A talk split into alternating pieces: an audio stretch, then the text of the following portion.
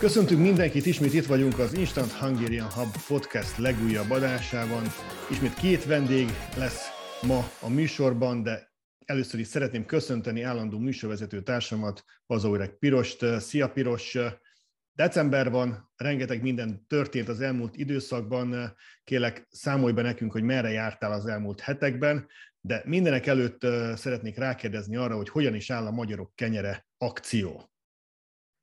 Sziasztok! Köszönöm szépen, hogy újra itt lehetünk együtt. Mindig egy csodálatos esemény, amikor újra tudunk egy kicsit beszélgetni, hiszen nagyon sok mindig minden történik állandóan a magyar közösségben, és nem csak Floridában nyilvánvalóan, hanem egész u es á-ban. Ugye először is talán a Szívem Csücske projektről beszélnék, ugye ahogy kérdezted is, a Magyarok Kenyere program tizenöt millió búzaszem esemény sorozatot szeretném egy kicsit kiemelni. Lényegében, amit talán az előző adásban említettünk is, egyszerűen meghaladta, ténylegesen felülmúlta a várakozásainkat azt, hogy milyen sokan érdeklődnek ma már a Magyarok Kenyere program iránt. Tavaly mindössze tizenhat szervezet jelentkezett, idén több mint harmincöt különböző szervezet szerte u es á-ból feliratkozott a programra, meg is kapták a csomagokat, és már el is kezdték sütni a kenyeret. Ugye, és most jön az izgalmas rész még, hiszen most jön a közönségjáték. Lényegében most karácsonyra időzítettük azt, hogy megsüthetik a magyarok a kenyerüket, amit föltöltenek az oldalunkra, és utána a közösség, közönség szavazás alapján a nagy közönség, a magyarok itt Amerikában eldönthetik azt, hogy miként kis ki lesz a legszebb kenyér tulajdonképpen. Ez még folyamatban van, ennek majd gyakorlatilag a jövő év elején lehet majd eredményt hirdetni, ha minden igaz. De az elmúlt hetekben itt Floridában is jártál több rendezvényen, és ha jól tudom, akkor már pedig jól tudom, Washingtonban is megfordultál. Mik voltak ezek? Kik voltak a vendégek, akik miatt ezeken a rendezvényeken jártál? Hú, elég messze kell visszanyúlni időben, hiszen még az október huszonharmadikai eseményről indítnék, amit uh-huh. éppen Miamiban, Fort Lauderdale-ben töltöttem. Havasi Balázs adott egy fantasztikus koncertet, hétezer ember teltházas koncertet adott a Hard Rockban, a gitár alakú Hard Rock Hotelben, ahol ténylegesen hihetetlen volt az az élmény, hogy hétezer ember, hétezer többségében amerikai, egyszerűen állva tapsolt többször nagyon sok szám után, és különös megtétetés volt, hogy nagykövet úr, akár Szabolcs is jelen volt az eseményen, és hát egy ilyen ténylegesen a libabőrös érzés volt az, hogy tényleg mindenki köszönti a, a nézőközönségben, és utána pedig Washingtonban volt egy nagyon szép megemlékezés. Ez volt talán az első esemény, amit nagyon hosszú-hosszú idő után a nagykövetség bevállalt. Ez a századik évfordulója ugye a magyar-amerikai diplomáciai kapcsolatoknak, úgyhogy ezért is volt nagyon különleges az esemény. Nagyon szép megemlékezés volt, hiszen ugye a hatvanötödik évfordulója volt a ezerkilencszázötvenhatos forradalom és szabadságharcnak, ami ehhez kapcsolódó, egy kicsit megkésve, de egy gyönyörű márványtáblát avattunk mi is itt Daytona Beach-en, az ötvenhatos forradalmárainknak az emlékére, illetve tiszteletére, és ez is nagyon nagy megtiszteltetés volt, hiszen nagykövet úr, illetve Németh Zsolt, a külügyi bizottságnak a elnöke jött és avatta föl ezt a táblát. A kongresszusi képviselőnk és egyéb amerikai képviselők is jelen voltak ezen az eseményen. Hihetetlen jó érzéssel töltött el az embert, hogy amerikaiak részéről is ennyien érdeklődnek irántunk, a történelmünk iránt, és ténylegesen lerótták tiszteletüket a hősök előtt. És még egy különleges esemény volt, ugye önkéntesünk, Asztalos Emese pedig Magyar Arany Érdemkeresztet kapott Magyar Köztársasági elnök úr jóváhagyásával, ami egy hihetetlen közösségi élmény volt. Volt kereskedelmi kamarák találkozónk, és nagyon sok vendégünk, úgyhogy nem unatkoztunk az elmúlt jó pár hétben. Fantasztikus élmény volt ez, bevallom őszintén, mint szervezőként is, hogy végre van pózusunk, végre fizikailag tudunk valóban valamit megszervezni és összejönni közösen. Emesével is beszéltem néhány héttel ezelőtt, ő maga bevallotta, egyébként innen gratulálunk Emesének a kitüntetéshez. Szóval ő maga is bevallotta, hogy ő nem számított erre, és nagyon meghatódott és meglepődött azon, hogy, hogy ezt, a, ezt az elismerést ő megkapta. Most következzen egy olyan másik magyar-amerikai közösségi vezető, aki Arizonában, az ország túloldalán próbálja összefogni a, a magyarokat és szervezni a, a magyar programokat. Őt úgy hívják, hogy Vicsacsán-Nagy Réka.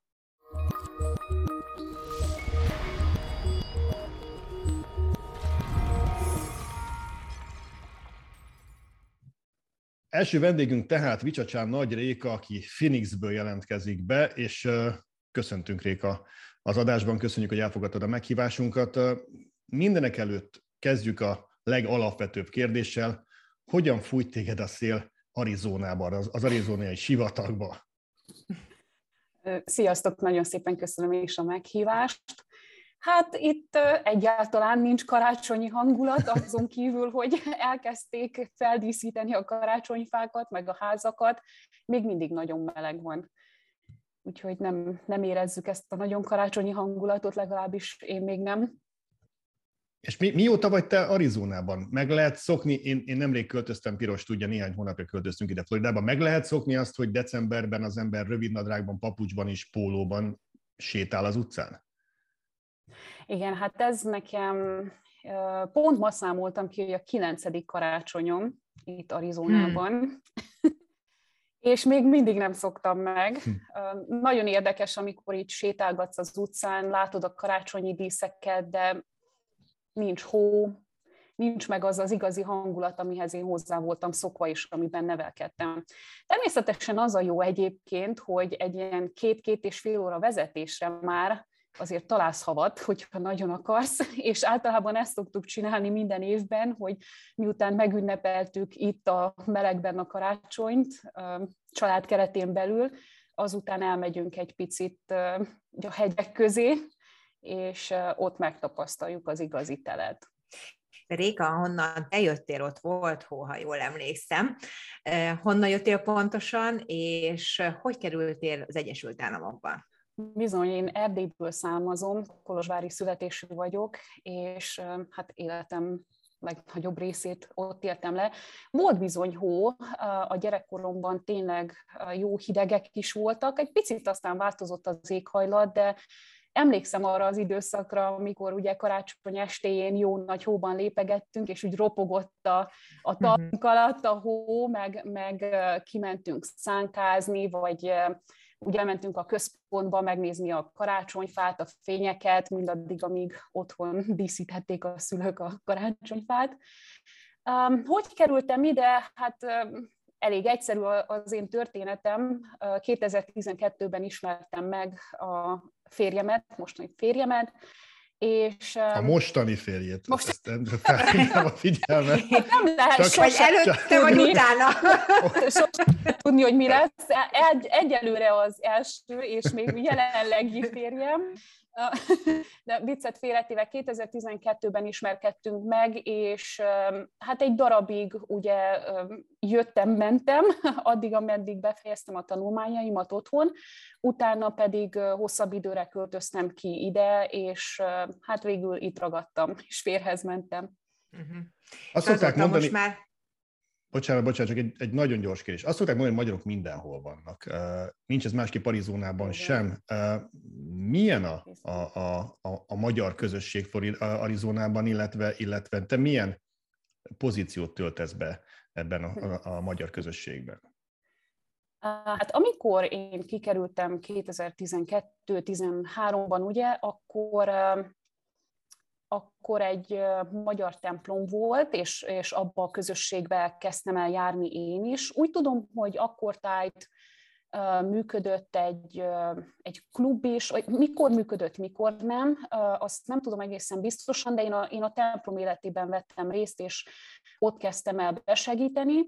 Aztán a későbbiekben, kétezer-tizenhatban uh, indítottunk el egy barátnőmmel közösen egy magyar iskolát, a Napocska Magyar Iskolát, ami aztán annyira kifejlődött, hogy igazándiból más rendezvényekre is igényt tartottak az emberek.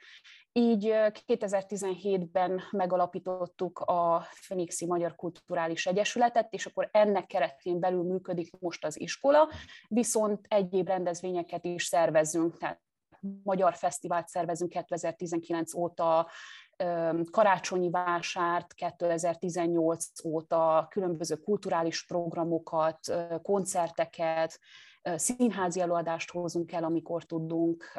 Most egy, egy picit ezt visszafogtuk így a Covid ideje alatt, de, de ilyen jellegű programokat próbálunk megszervezni.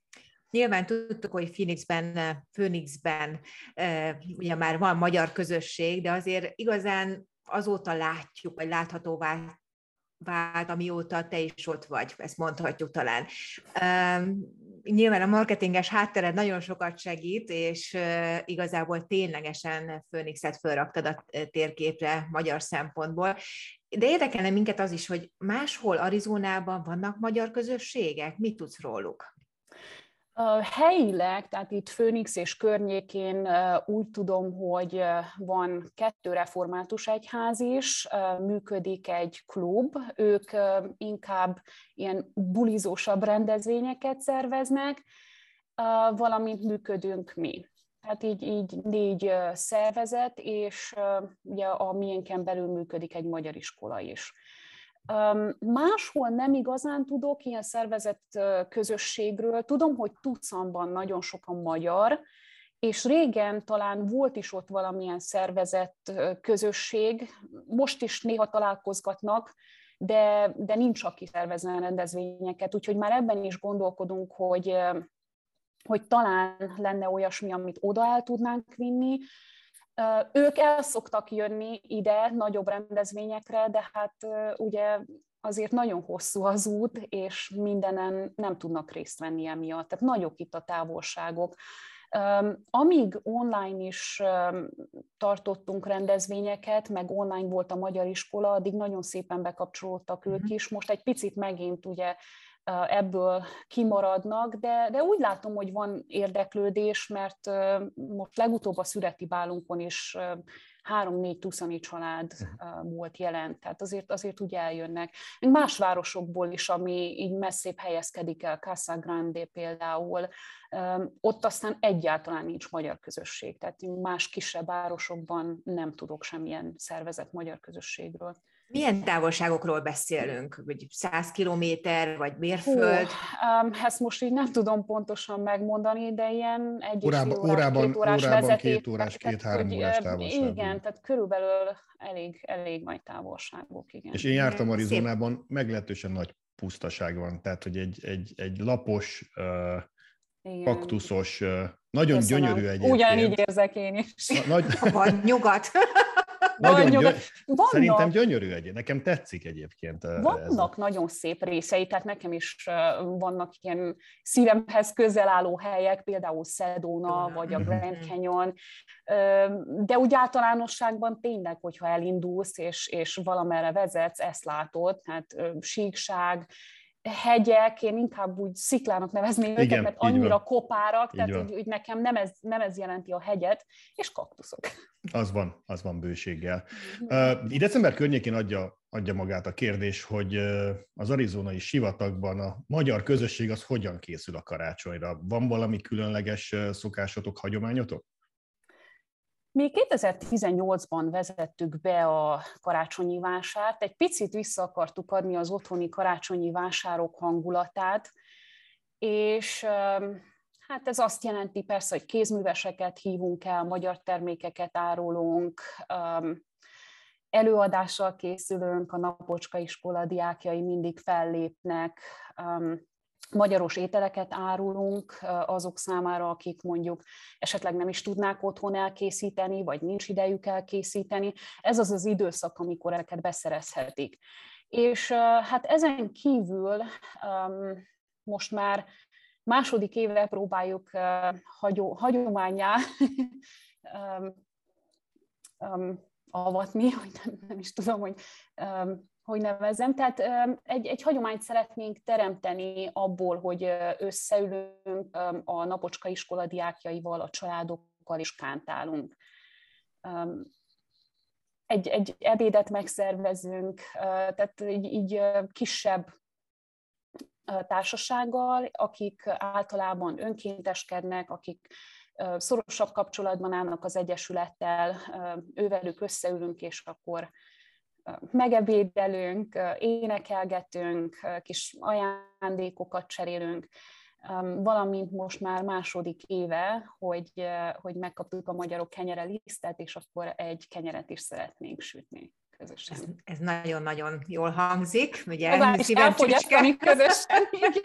Nagyszerű. Ez egy csodálatos üzenet egyébként az egész magyarosságnak, és itt helyileg is főleg.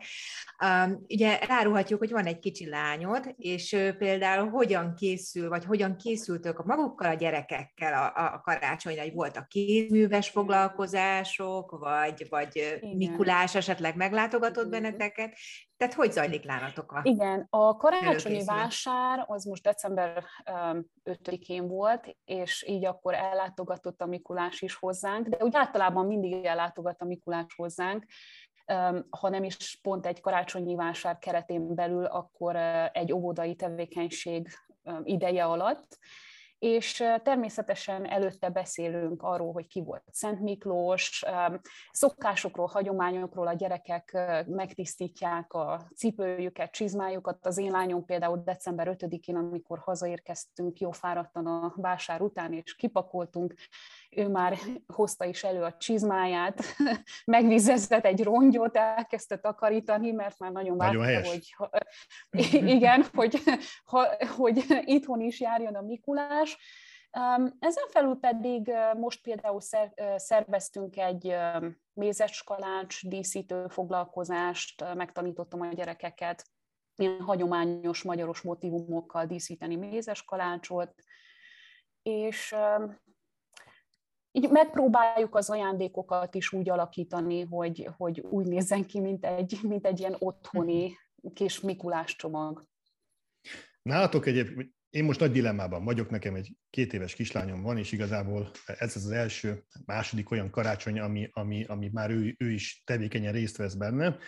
Viszont az otthonról hozott hagyományok karácsony kapcsán, konkrétan a karácsonyfa állításról beszélek, az annyira más itt Amerikában, mint otthon. Nálunk az volt, hogy huszonnegyedikén délután érkezett meg a karácsonyfa, Jézuska hozta. Itt viszont már november végén gyakorlatilag hálaadás után egy az egyben mindenki felállítja, az összes szomszédunkban már áll a karácsonyfa, és áll január közepéig, és sok amerikai, valakivel beszélgetek, ők is bevallják, hogy talán picit túl hosszúra nyúlt már ez a karácsonyfás időszak, és mire eljön maga a karácsony december végén, addigra egy picit elfárad a, a karácsonyfának a, a varázsa az otthonokban, és nem, nem igazán érzik ezt, a, ezt az emelkedett hangulatot.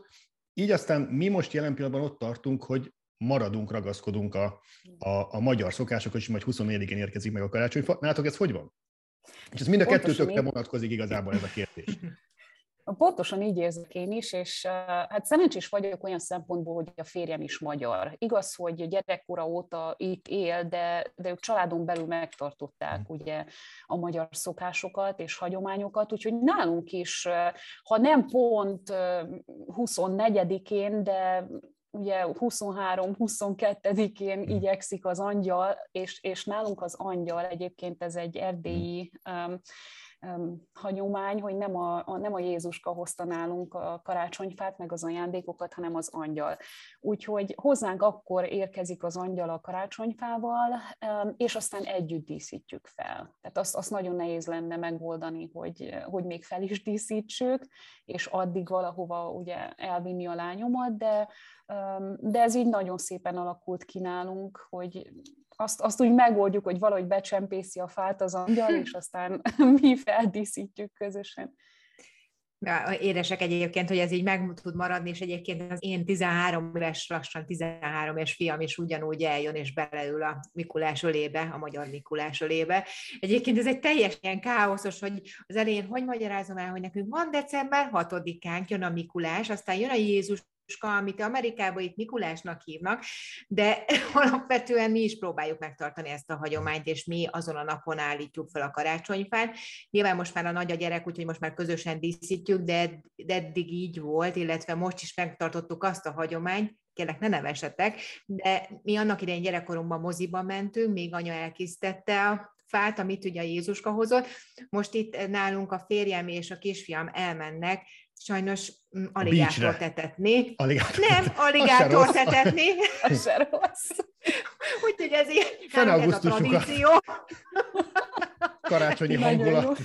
Ilyen minigolf pályán mellett ott lehet etetni, úgyhogy ez egy, nálunk ez ilyen hagyománnyá vált.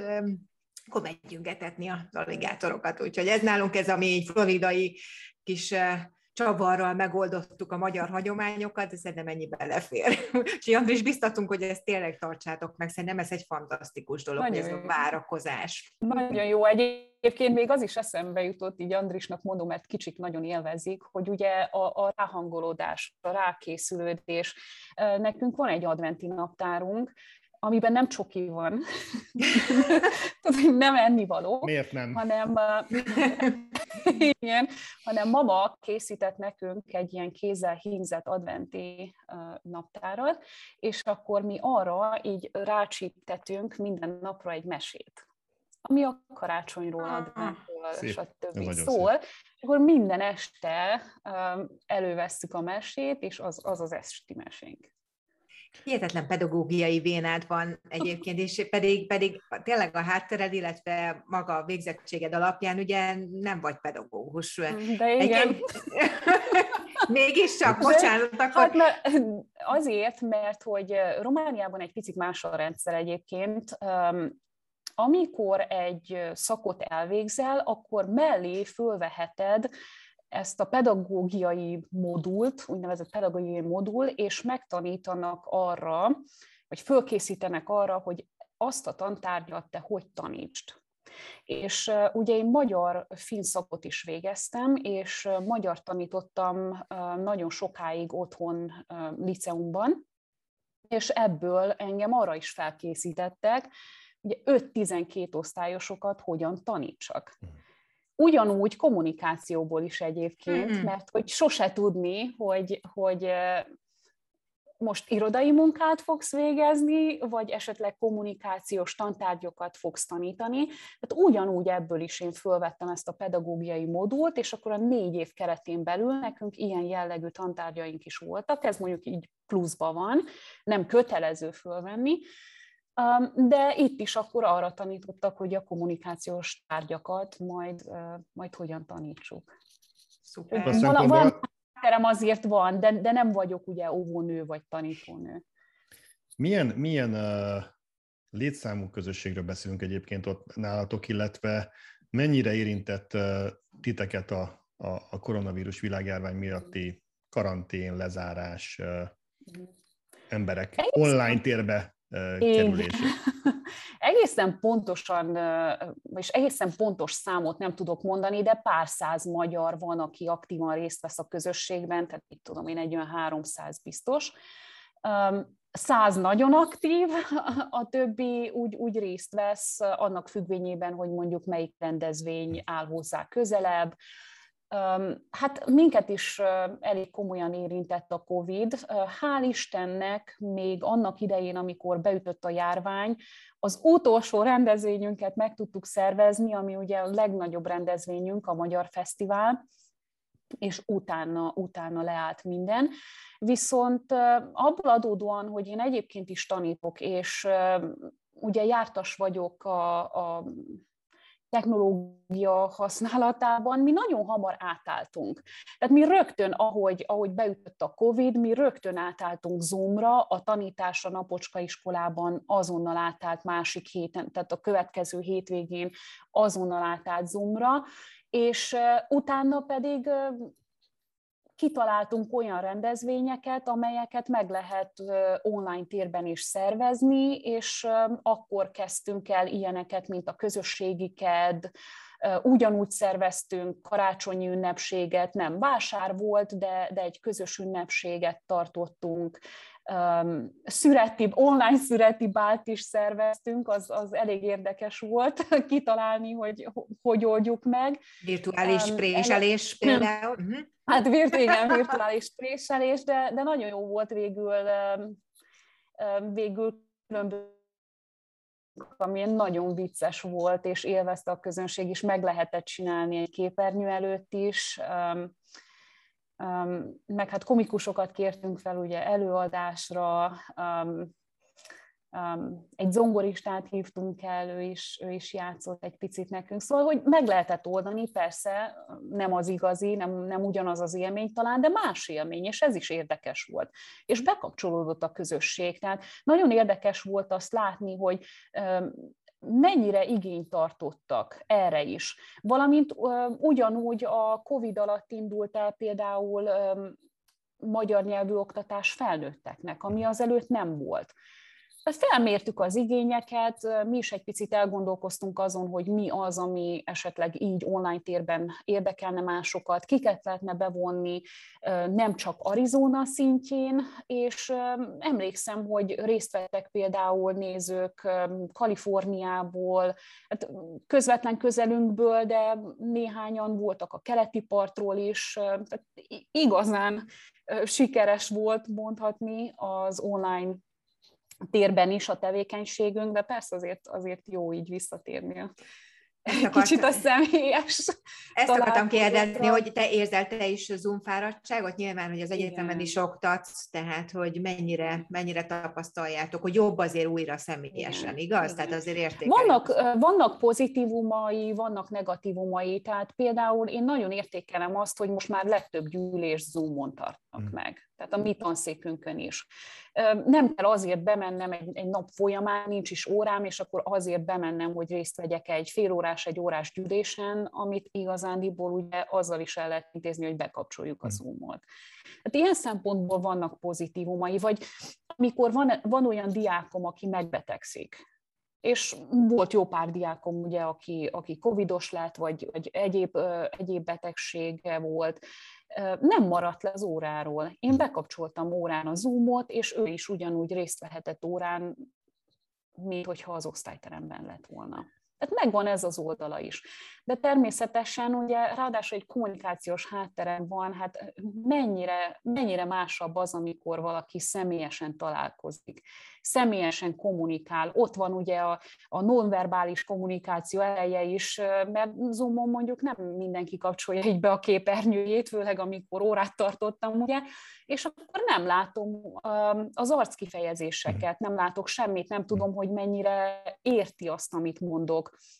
És ugyanúgy a közösségen belül is mennyire más, amikor körbeülünk és elénekeljük a mennyből az angyalt, és nem Zoomon kínlódunk, és egy, egyik még, még az egyik részét énekli, a másik már a másik részénél tart, teljesen más az élmény. Réka, nagyon-nagyon szépen köszönjük ezt a, ezt a beszámolót. Én személy, az én személyes benyomásom az, hogy nagyon komoly uh, energiát fektettek uh, ti ott be Arizonában a, abba, hogy hogy magyarok maradjatok, és ezt mi, és ezt mi nagyon nagyra értékeljük. További sok sikert kívánunk, áldott karácsony kívánunk nektek, és reméljük, hogy nem sokára személyesen is találkozunk majd. Köszönjük szépen a beszélgetést. Köszönöm, Köszönjük. Nagyon szépen, áldott ünnepet nektek is.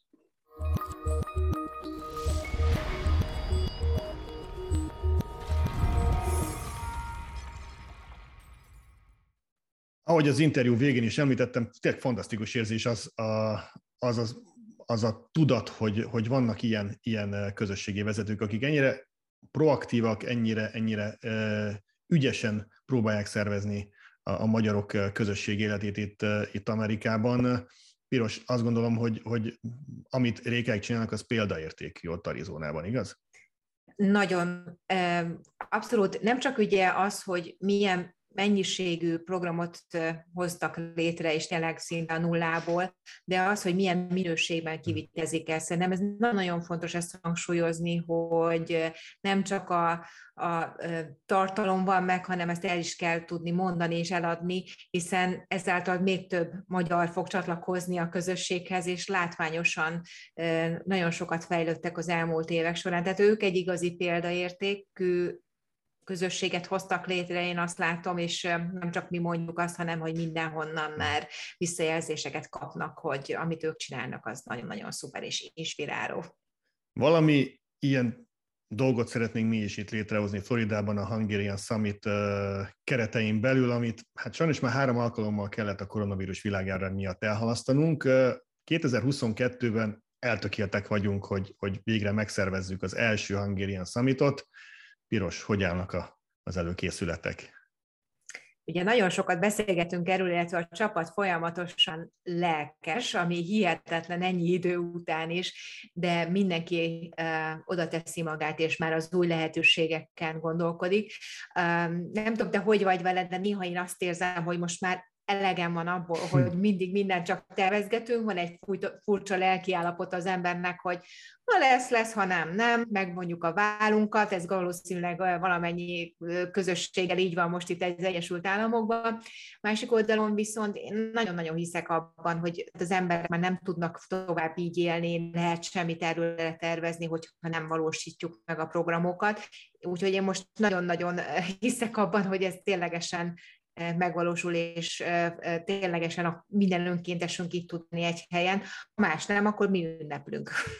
Picit úgy érzem, olyan, olyan ez a helyzet, mintha egy család két, évent, két éve, gyakorlatilag fél évente tervezni a család álomnyaralását, és mindent, mindent összeraknak, minden programpontot kidolgoznak, majd elhalasztják az utat, és nem utaznak sehova. És egy picit így vagyunk szerintem mi ezzel a summittal, hogy nagyon szeretnénk már, már valóban ott lenni, és része lenni ennek a rendezvénynek. Nagyon sok igazából kérdőjel van. Az eddigi helyszín, az nem biztos, hogy az, az lesz a helyszín véglegesen. Az időponton nagyon-nagyon sok múlik, hogy olyan időpont legyen, ami minden meghívottnak, vendégnek, résztvevőnek jó lehet. Floridában a nyár az, az, az tűzforró, nem feltétlenül a legideálisabb időszak, úgyhogy azt gyakorlatilag már a legelején kizártuk, mint, mint lehetséges időpontot, úgyhogy, úgyhogy még nagyon sok a kérdőjel, nagyon-nagyon dolgozunk rajta, de bízunk benne, legalábbis én személy szerint nagyon bízom benne, hogy, hogy már nem kell sokat várni, és végre megvalósulhat az első Hungarian Summit. Ámen. Erre csak ennyit tudok mondani. Akkor ezt a, ezt a részét lezártuk ezzel az ámennel. Most jöhet egy, egy valódi, hát hogy mondjam, celebritás. Azt gondolom, hogy tíz-tizenöt évvel ezelőtt Pokrissák Mónika nevét mindenki ismerte Magyarországon, az ő arca minden otthonban ott volt az er té á Klub képernyőjén keresztül. Ő egy ideje itt lakik Floridában, és most következzen vele egy beszélgetés.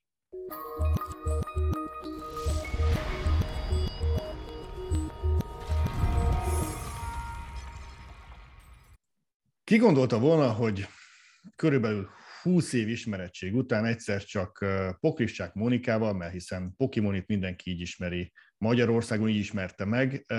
Itt Amerikában, itt Floridában leszünk mind a ketten, sőt mind a hárman Pirossal, és gyakorlatilag egy órás sugarú körön belül vagyunk, itt élünk. Szervusztok, hölgyek! Annyira örülök, hogy, hogy sikerült ezt az interjút összehozni. Tényleg kicsit szürreális számomra, hogy, hogy most mind a ketten, mind a hárman itt lehetünk és, és beszélgethetünk. Ti hogy álltok ezzel? Mennyire, mennyire vagytok túl már azon, hogy olyan emberekkel találkoztok Amerikában, akivel, akikkel Magyarországon volt személyes kapcsolatotok? Na, halihó mindenkinek! Hello. De egyébként hozzáteszem, még nekem is szürreális, Andrés, hogy tulajdonképpen húsz percre vagyunk egymástól, mert hogy ugye mi nagyon régóta ismerjük egymást, és tényleg azt mondhatnám, hogy azon kívül ugye, hogy kezdődött egy, egy, egy munkatársi kapcsolata, nagyon jó barátok lettünk. És ez annyira szürreális, amikor valakivel ugye együtt, együtt töltöd a napjaidat, meg amikor együtt forgattunk, ugye tényleg huszonnégy órán keresztül, és ugye utána csak így, így az egyiket erre megy, a másikotok arra megy, és egyszer csak, hogy képzeld el, költözünk oda. Mondom, micsoda? És, és így a mai napig olyan, olyan felfoghatatlan, hogy tényleg itt vagy húsz percre. Hozzáteszem, hogy néha többet találkoztunk, amikor te messze voltál, mint amikor húsz percre vagy valakitől. Ez olyan, mint amikor a szüleid. Ha öt percre laknak, valószínűleg kevesebbet találkozol velük, mint hogyha két órára laknak. Ez a, tudod, ha oda nyúlsz valamiért, akkor azt valószínűleg tudod, hogy ott van, tehát így, így, így valami miatt ez a tudat, hogy bármikor elérhető, ezáltal úgy, úgy valahogy úgy háttrébb kerül, vagy nem, nem, nem tudom neked jobban elmondani, de olyan jó, olyan, olyan jó, hogy itt vagytok egyébként. Hihetetlen egyébként. De egyébként most ezt Andris most jut eszembe, hogy ezt megcsináltuk volna személyesen is. Tehát, én hogy... mondtam. Végül is igen. Végül is igen. Most, hogy így mondjátok. De, de most már mindegy, tehát nyilván, hogy ez a felvétel... Piros, te vagy a legmesszebb, mert te egy órányira vagy innen, de ó, tényleg igen, igen, ez valóban, ez, ez, na ez a szürreális, igaz? Nézd, a legközelebbinél majd csinálunk egy ilyen folyt köv, és akkor na lássuk, hogyan alakul ez hármunknál. Én nem Legyen. hiszek a véletlenekben, úgyhogy biztos vagyok benne, hogy ennek így kellett lennie. Móni, neked, neked egyébként... Egyetértek. Te tizenkét éve, vagy tizenegy éve vagy kint Amerikában. Mennyire volt tudatos az, hogy, hogy te Amerikába akarsz menni, Amerikába akarsz költözni? Én kétezer-nyolcban voltam itt először úgy, hogy ugye a férjem miatt. Uh-huh. Aki még ugye akkor nem volt a férjem, én kétezer-nyolcban ismerkedtem meg vele, és tulajdonképpen onnantól kezdtem el kijárni oda-vissza, oda-vissza haza, ami ugye egy idő után az nem működik. Három havonta jössz, mész, jössz, mész, jössz, mész, ez így annyira nem működött.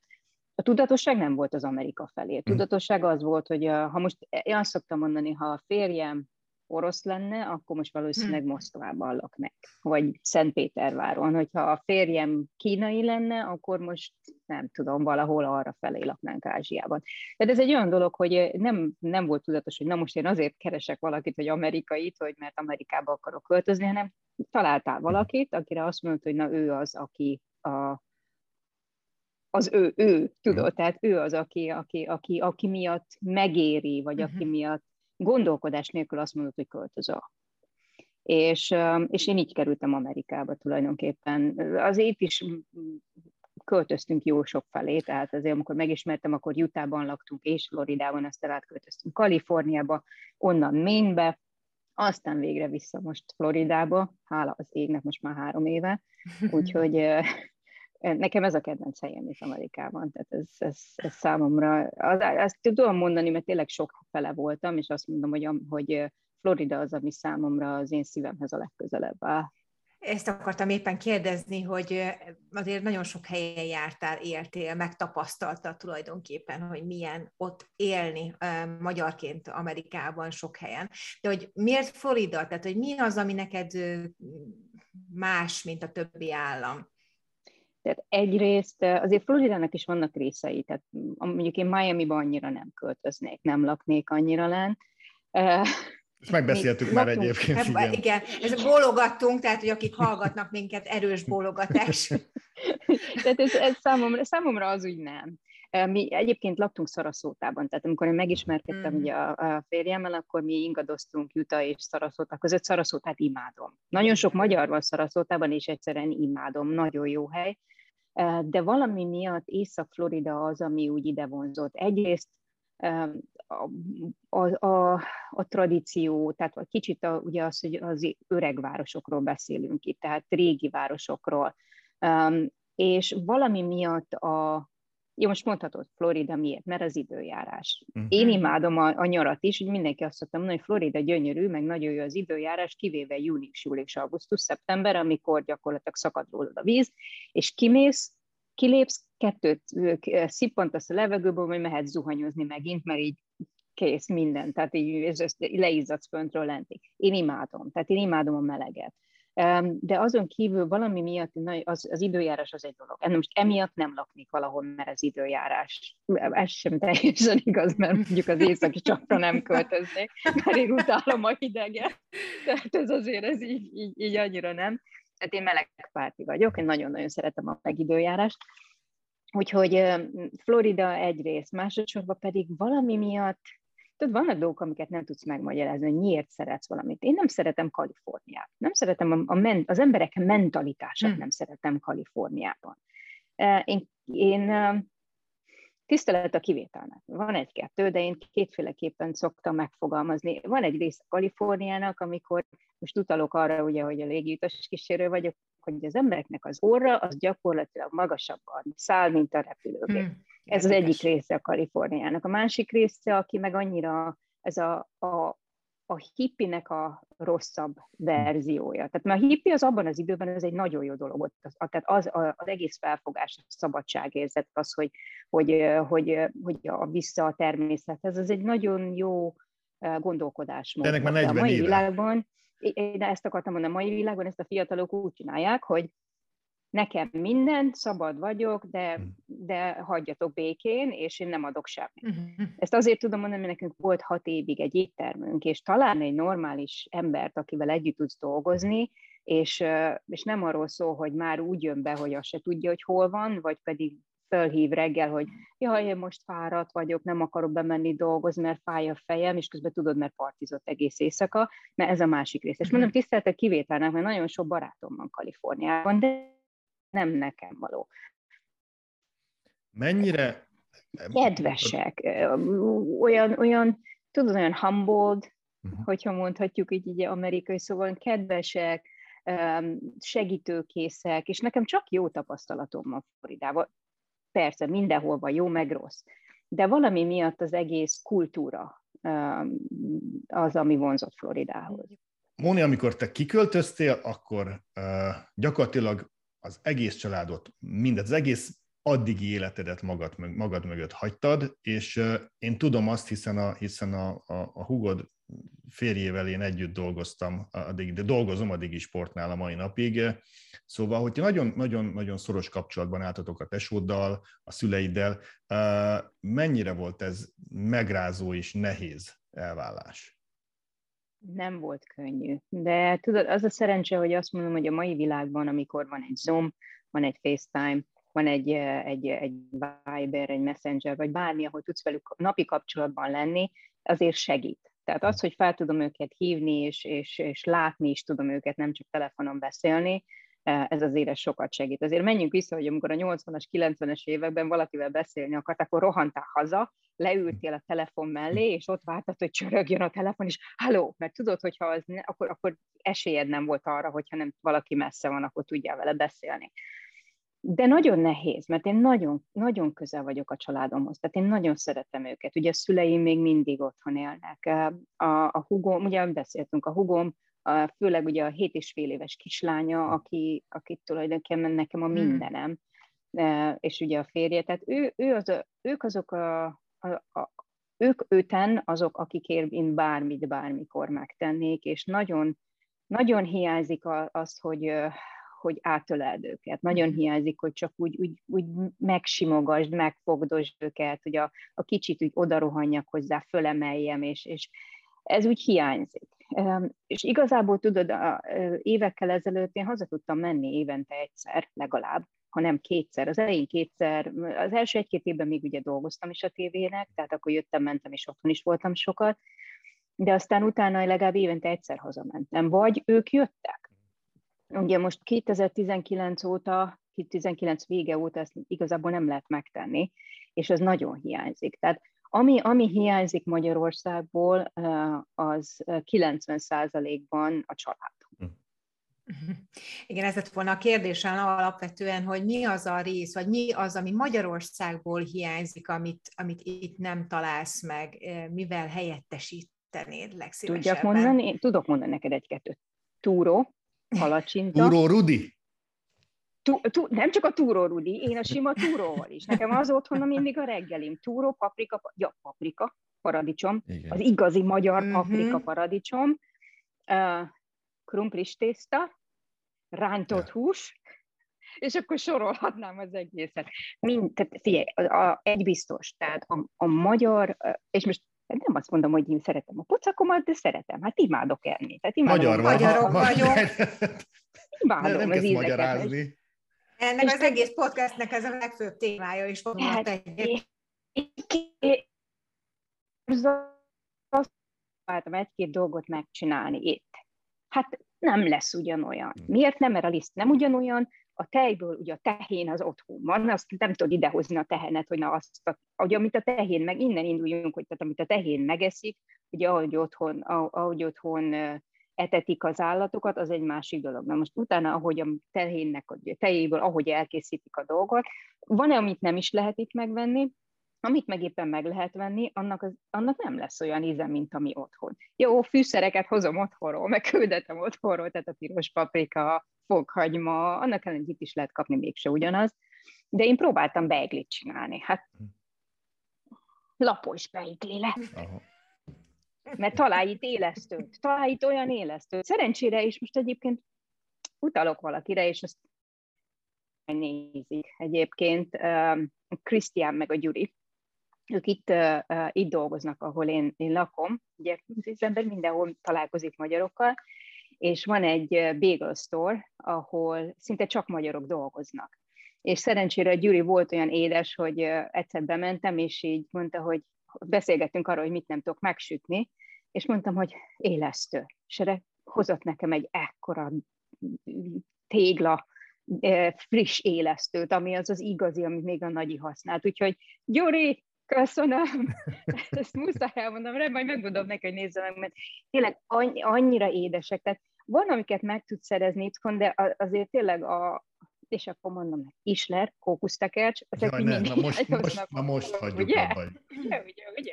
Nem akarom nagyon mondani, de, de nálunk van egy pékség, tehát, hogy magyar pékség, úgyhogy szeretettel várunk benneteket, a legközelebbi beszélgetést ott folytathatjuk. Jó, majd, jó? Egy jó, finom.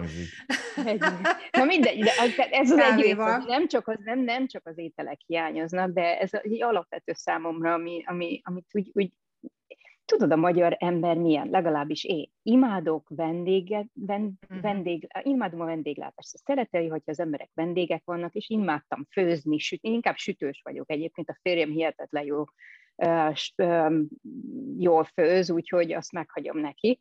De én, uh, én imádok sütni. És, és ugye ez úgy, úgy jól esne, úgy, hogy itt vannak a vendégek, akkor úgy szeretnéd megcsinálni, és én nagyitól nagyon sok receptem van, zserbó, stb. stb., ami jó lenne. De mondom, nem csak azért az étel, ami hiányzik Magyarországból. A, ami hiányzik egyébként, és ez, ez furcsa lesz, uh, annak ellenére, hogy, hogy, uh, hogy tudod, az emberek sokszor mondják, hogy hazamész és olyan szürke uh-huh. az utcák. Persze, van benne igazság, de akkor is hiányoznak az épületek. Tehát az a, az, a, az, az építészeti stílus, az, az, ami, az a művészetek, az, ami otthon van, az így mindig feltölt. Tehát amikor hazaérek, és egyszerűen csak végigmész az Andrássy úton, kimész a Hősök terére, vagy csak... Vagy hogy mondjak egy példát, amikor karácsony környékén hazamész, és kimész a Deák térre, így én budapesti vagyok, Budapesten nőttem fel, tehát én azért tudok Budapestről beszélni többet, de kimész a Deák térre, vagy a Vörösmarty térre, és ott az a karácsonyi vásár, ahol mindenféle a, a forralt bortól kezdve, mindenféle alapvető kis pici kézműves dolgokat meg tudsz venni ajándéknak, ez úgy hiányzik, az, az illatok. Azért nézd, én azt mondom, hogy lehet, hogy itt élek, de azért a szívem én akkor is magyar vagyok. Tehát azért is magyar is akarok maradni. Tehát ez számomra egy olyan dolog, amit, amit, amit soha nem fognak tudni tőlem elvenni. Tehát ez bármi történhet, tehát azért, ha, ha ott születtél, és tényleg vannak értékeid, meg, meg, meg tudod, hogy ki vagy, akkor, akkor az, az, az úgy végigkíséri az életedet. Tehát minden, ami Magyarországból mindig hiányzik valami. Vannak dolgok, amik nem hiányoznak. Tehát van egy csomó minden, ami nem hiányzik. Például a bulvár sajtó nagyon nem hiányzik. De, de, de egyébként tényleg vannak barátaim otthon, akik hiányoznak. Meg ugye az, az egész, tehát az, hogy csak kimenni sétálni a Margit-szigetre, lemenni a Dunapartra, bemenni a közértbe, és Párizsit venni. Persze, már megint visszautaltam az étkezésre. Kaja, megint a kaja. kaja és már közért, de tényleg budapesti, mert közértet mondott. Mi az á bé cé-be szoktunk bemenni vidéken. Igen, igen, meg a boltba. á bé cé volt régen, de Budapesten közé. Figyelj, viszont, viszont beszéltünk arról, hogy, hogy, hogy mi húsz éve ismerjük egymást, és, és amikor én téged megismertelek az er té el klubban együtt dolgozó kollégaként, akkor te gyakorlatilag minden háztartásban ott voltál, és te, te akkor nagyon nagy népszerűségnek örventi a Magyarországon, illetve nagyon-nagyon ismert arc voltál, ismert név voltál. Viszont amikor tizenegy-néhány évvel ezelőtt kiköltöztél Amerikába, gyakorlatilag a, kifordult az életed a, a, a megszokott kerékvágásból, és egy teljesen civil életutat választottál. Ez mennyire viselt meg, mennyire, mennyire, volt, mennyire ért sokként, hogy gyakorlatilag légiutas kísérőként, stewardessként dolgozol, és dolgoztál az elmúlt években. Ez azért nagyon más ahhoz képest, amit a Rivalda fényben töltöttél az er té el-nél. Nézd, ha most lenne egy ilyen főcím, amit ki tudnél, én akkor azt, kéne, azt mondanám, hogy az legyen a főcím, hogy van élet a tévézés után is. Hmm. Tehát én nem voltam az a típusú ember, aki azért tévéztem, mert ismert akartam lenni, vagy pénzt akartam keresni, vagy bármi ilyesmi. Én azért tévéztem, mert valamit adni szerettem volna. Eleve ez van a, vérem, a véremben van. Tehát egyszerűen az, hogy amikor három éves voltam, és, és már szerepeltem, és, és kimentem az utcára, és mindenkivel szóba álltam. Tehát öt évesen lementem, és a nagyon, tehát a kukástól kezdve a, a, a, az orvosokon, hát mindenkivel pofáztam, mert imádtam. Én ezért is kezdtem el tévézni, hogy valamit adni, valamit, egy, egy, egy mosolyt csalni az emberek arcára, egy jó pillanatot adni, vagy ha csinálsz egy riportot, kihozni valamit abból a riportból, amit, amit, ami vagy szórakoztató, vagy valami informatív, uh-huh. tehát valamit adsz az embereknek. És, és ezért számomra a tévézés az sosem munka volt, hanem mindig hobbi. Valami, ami az életem része volt, és az életem része marad mindig is, mert egyszerűen szeretem. Hiányozni persze hiányzik, de, de az embernek vannak prioritásai az életében, és ez főleg korral, korral jön elő. Tehát amikor húsz évesen elkezdesz tévézni, akkor úgy, úgy, úgy mész a, a, az időbe, tehát úgy folyik minden. Tudod? Tehát ez a, igen. Tehát ezt, hogy ugye itt Amerikában mondják, you go with the flow. Tehát így nem igazából érdekel semmi, hanem csak úgy mész. Aztán amikor, amikor ugye bölcsebb leszel, és halad az idő, akkor rájössz arra, hogy mi a fontos. Um, számomra a családom mindig a legfontosabb volt, a tévézés idején is. Tehát a család az mindig mindenek fölött volt. Uh, ugye ebbe beletartozik most a, ugye a férjem is már, és uh, ugye amikor választani kell a között, hogy ha, ha találsz valakit, akire azt mondod, hogy vele szeretnéd leélni az életedet, vagy pedig, um, vagy pedig maradok, tévézek tovább, mert maradhattam volna ott, és akkor tévéznék a mai napig, akkor azt mondod, hogy jó, ez számomra ez a fontos. És, és én boldog tudok lenni valami másban is, vagy valami mást csinálok. Ami, én, én nagyon örülök egyébként, hogy így döntöttem. Mondom, annak ellenére, hogy hiányzik a tévézés, de hat évig volt egy éttermünk, megtanultam uh, koktélokat készíteni, pizzát sütni, éttermet vezetni, megtanultam egy csomó mindent, amit egyébként nem tudtam volna megtanulni. A légiutas kísérői dolog, ez egy, ez egy furcsa dolog, ugyanis kilencvenháromban, amikor kijöttem a gimnáziumból, akkor én elmentem a Maléfhez dolgozni. Hm. Tehát és én, és én éveket töltöttem el a Magyar Légitársaságnál, úgyhogy a, a repülés, meg a, a, az egész repülőtéri környezet, az nekem szintén egy ilyen, azt mondhatnám, hogy két dolog volt, amit én nagyon szerettem gyerekként, a tévézés és a repülés. Tehát ez számomra egy ilyen, egy, szintén egy olyan, olyan titkos vágy volt, hogy valamit, tehát a repülésben, repülőtéren, légüt, légutazásban dolgozni. Úgyhogy... Úgyhogy az számomra egy, egy, mindig egy vonzó uh, rész volt, és ugye amikor ide kiköltöztünk, um, én, kikvált, én kiköltöztem, és uh, átköltöztünk nem is ide, hanem Maine-be, Kaliforniába, ugye eladtuk az éttermet, akkor ott úgy voltam, hogy jó, jó, szeretnék valamit csinálni, de mi az, ami érdekel? Most csak azért nem fogok elmenni valamit dolgozni, hogy most, csin- most legyen, csináljak valamit, mert annak semmi értelme. Nekem mindig is a A hitem az volt, hogy akkor tudsz adni valamit, és akkor tudsz pozitív lenni, hogyha szereted, amit csinálsz. Tehát, ha nem szereted, amit csinálsz, hogy felállsz, és ha úgy mész be dolgozni, hogy jaj, már megint dolgozni kell mennem, akkor ezzel a saját magad energiáját is tönkreteszed, a környezetedet is csak negatívan, tehát negatívan hatsz a környezetedre is, és én úgy gondolom, hogy abszolút, hogyha egy olyan helyen dolgozol, ahol vendégekkel, vagy utasokkal, vagy bármiféle emberekkel vagy kapcsolatban, akkor az rájuk is hatással van. Tehát csak akkor tudsz eh, kreatív lenni és adni valamit, hogyha te ott jól érzed magad. És így ezért volt az, hogy el, elkezdtem gondolkozni, hogy jó, akkor most mit szeretnék csinálni. És jó, a légi, légitársaság. És akkor elkezdtem, hogy jó, de hol? És mit csinálni? És az ember elkezd kutatni, hogy hol van lehetőség, mit lehetne csinálni. Úgyhogy számomra ez egy, ez egy kettőség, mert pontosan ami miatt, mert nem azért tévéztem, hogy ismerjenek, és nem azért tévéztem, hogy sztár legyek kvázi, ezért így, így, így el is engedett. Tehát nekem az a fontos, hogy emberek között legyek, hogy embereknek segítsek, adjak valamit, ezt viszont máshol is meg tudod találni. Tehát én ugyanolyan boldog voltam, és számomra nem volt az, hogy jaj, most itt nem ismer senki, mi lesz velem. Na, ami, amit egyrészt köszönhetek a, a szüleimnek is, mert ugye ahogy felneveltek, ugye ez, ez, ez nekik is köszönhető, hogy milyen emberré váltam.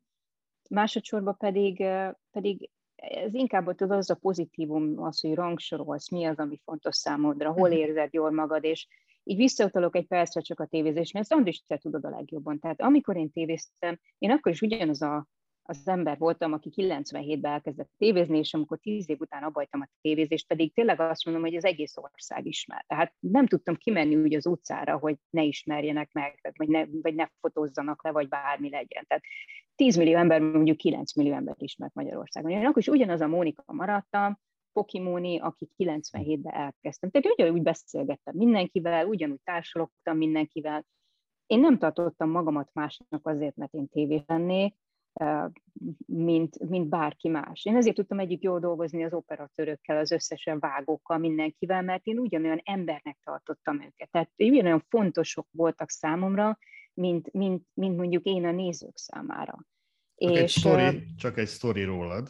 kétezer-hétben vagy nyolcban, nem is tudom már mikor, eljöttél velem Spába a belga Forma egyes nagydíjra, és hát én akkor már évek óta dolgoztam a Forma egyben, és hát az embernek az arcát a pilóták megismerik. Szerintem a Mónia négy nap alatt közelebbi kapcsolatot uh, alakított ki a pilótákkal, könnyebben álltam meg neki interjút adni, mint nekem. Nem tudom, hány év után ez, ez nem, az igazság. Több hajad volt pedig, Andris pedig akkor... Nem, ez, ez nem számított. Nem, nem, ez, nem, ez nem, nem számított. Nem, de ezt tudod, hogy miért van így. És én ezt erre tudnék neked utalni arra, és amikor én együtt dolgoztam ugye a, a Magic Boys-ban, ugye csináltuk azt a filmet, és ugye együtt dolgoztam Billy Johnson, Michael Madsennel, mert én nem úgy nézek rájuk, hogy oh my god, most egy, egy, egy, egy ismert ember, vagy egy, egy hatalmas színész. Vagy amikor, ugye, egy, ugye, amikor a, a, a Schumacherrel, vagy az Alonzóval csináltam az interjút, vagy bármilyen, akkor nem azt néztem meg, hogy ja Istenem, most ő itt van Alonzó, hanem egy embert néztem, egy embert, aki, aki valamit letett. Tehát ami vala, aki valami miért értékes, és, és valami miatt azáltal, hogy, hogy én ugyanúgy, tehát nem... nem így, nem elolvadsz tőlük, hanem, hanem egy kapcsolatot keresse velük, hogy valamit, valamit tudjál mutatni róluk, vagy adni róluk, ami, ami, ami pozitív, vagy egy beszélgetésből, vagy ki tudj hozni egy beszélgetést a, velük, velük a nézők fele. Ezért szerintem miután nem az, tehát így, így valahogy ezt érezték rajtam, és szerintem ezért találtam meg a kapcsolatot mindenkivel. Nem tudom, de számomra... A, Vagy egyszerűen ez az, ami, ami, ami, ami, amit Istentől kaptam, tehetség. Nem tudom, hogy, hogy, hogy, hogy meg tudom érinteni az embereket. Mert nem negatívan indulok feléjük. Tehát én voltam szerintem az egyetlen, ha nem egyetlen, mert volt más is persze, de az egyik olyan ember a médiában, akitől nem tudtál meg semmiféle uh, titkot, semmiféle pletykát, mert nem... Mert én tiszteltem, a, az, tiszteltem az embereket. Tehát valaki nekem mondott valakit, és te képzeld, de hallottad, vagy tudod, ezt mondom, mit? Tehát még ha tudtam is valamit, megtartottam magamnak, meg, meg így tisztelet, tiszteletben tartottam a másikat, egyrészt másodszorban pedig nem. Én, én így mindenképpen a pozitívumot kerestem, megláttam. Aztán meg is égettem magamat párszor, tehát én, én túlon túl naív is tudtam lenni, mert én mindenkinek adtam lehetőséget, és mindenkiben azt hittem, hogy van jó, aztán rájössz arra, hogy vannak olyan emberek, akik alapvetően rossz szándékúak, de hát akkor, akkor meg tovább tudsz lépni. Tehát ott sem, én nem tudok haragot tartani senkivel. Nekem nem megy. Nem tudok haragudni, nem tudok, még hogyha valakivel összevesztem annó, akkor is én voltam az, aki inkább azt mondtam, hogy figyelj, jó volt nézeteltérésünk, de lépjünk tovább. Mert, mert úgy voltam vele, hogy, hogy egyszerűen kép, tehát mindig a pozitívumot kell keresni, mindig előre kell lépni. Tegyünk mi is így, egyeztessük, hogy mikor fogunk Islert és Bajasképli tenni ja. a, a daytonai pékségben. Egy utolsó kérdés a végére, mennyire lesz magyar a karácsony itt Floridában számotokra? Ez egy nehéz kérdés. Imádom a karácsonyt, imádom a a fenyőfát, de tudod, hogy lesz karácsony? Bekapcsolom a Zoomot, vagy bekapcsolom a, a, a, a FaceTime-ot, és megnézem, amikor apuék meggyújtják a karácsonyfát, a villanykörtéket, meg a hugoméknak a karácsonyfája. Nehéz, mert ugye csak én meg a férjem vagyunk, meg ugye az én kis háromlábú kiskutyusom, mi kiskutyusunk, de... Um, Nézd, nálam háromszázhatvanöt nap karácsony.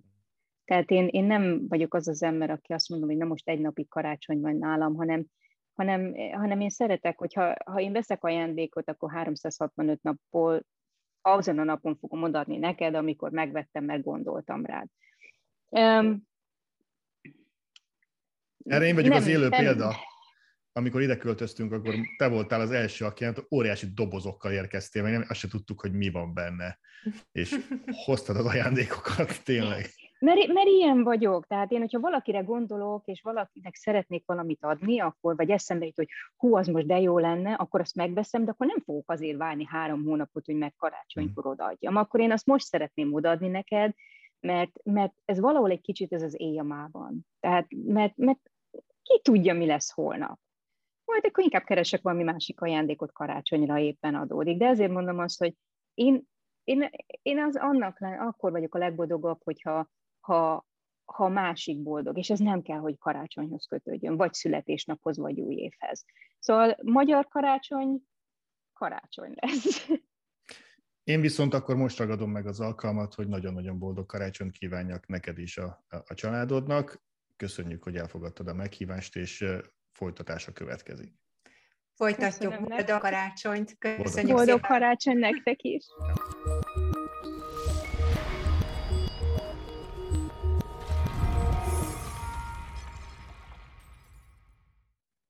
Valóban nem gondoltam volna tizenöt-húsz évvel ezelőtt, hogy Mónival, meg Pirossal így itt Amerikában, itt Floridán belül fogunk tudni beszélgetni, még ha így online kereteken belül is. És mindig, minden esetben felmerül a kérdés, hogy, hogy a, a karácsony az, az mit is takar egy magyar családon belül. Most gyakorlatilag zárjuk le ezt a, ezt a műsort ezzel. Piros, ti hogyan készültök karácsonyra? Magyarországon az első számú kérdés, mit fogtok enni, mi kerül az asztalra karácsony este?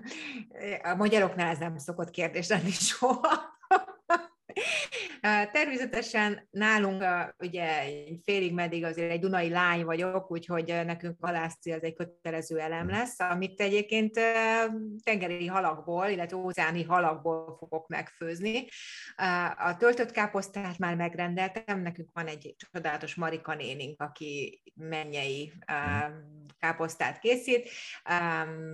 Lesz még, és természetesen nálunk a bárány az ünnepi vacsora alapvetően még, még szenteste. Aztán a beigli, egy kis beigli, egy kis beigli is eszünk még, de még de ez be, beigli lesz, el, már... csak azt nem tudom, hogy lesz. Csak ezt akartam megkérdezni. Nálatok már kialakultak így a hagyományok? Tehát, hogy ti mit tesznek majd rendszeresen? Nem, ugyanaz? Az, az, nem? A, az, a, az a baj, hogy nem. A két éves kislányt egyelőre még nem nagyon lehet töltött káposztával, bár szerintem lehet, hogy megenni. Úgyhogy most igazából még dilemmában vagyunk, hogy hogyan is fog ez az idei karácsony zajlani. A tavalyi volt az az első, ami, amikor nem mentünk haza Magyarországra, mert mi eddig minden karácsonyt Magyarországon töltöttünk, kivéve tavaly, ami igazából a, úgy is terveztük, hogy, a, hogy, a, hogy a, a Szandra miatt jobb, hogyha nem utazunk ott karácsony környékén, másrészt aztán a, a koronavírus az megoldotta ezt a kérdést, és nem is nagyon lett volna lehetőségünk hazautazni. És az még Cincinnatiben volt, majdnem, hogy fehér karácsonyunk volt, de ez most nagyon más lesz itt. Nem tudom a pálmafás karácsonyra, amíg nem vagyok teljesen megbarátkozva, úgyhogy nem tudom, hogy igazából ez hogyan fog zajlani. Az étel ebből a szempontból már, már, már, már másodlagos kérdés. Nektek mennyi időbe telt ezt így, így gyakorlatilag megszokni?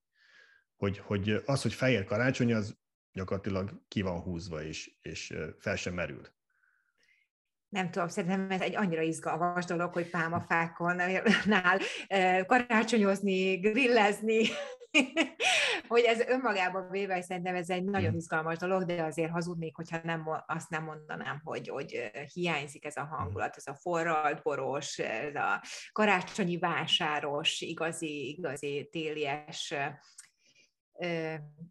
millió, de, de alapvetően szerintem ezt nagyon fogjátok élvezni, és ez egy csodálatos dolog, hiszen most fogjátok ezeket a szokásokat kialakítani, tehát bármit lehet, ez egy ilyen szabad érzés alapvetően, hogy itt nem kell ragaszkodni feltétlenül a megszokott, hát nyilván az nektek, hogy a családban kinek mi volt a szokás otthon, ez most ugye gyorsan ki fog derülni, aztán valami kompromisszumot, jó újat létrehoztok. Januárban ígérem, beszámolok majd arról, hogy hogyan sikerült a, az első pálmafás karácsony itt Floridában. Pirosi, nagyon-nagyon szépen köszönöm, hogy, hogy ismét együtt lehettünk. Nagyon-nagyon boldog karácsonyt kívánok nektek, és minden kedves hallgatónak és nézőnknek.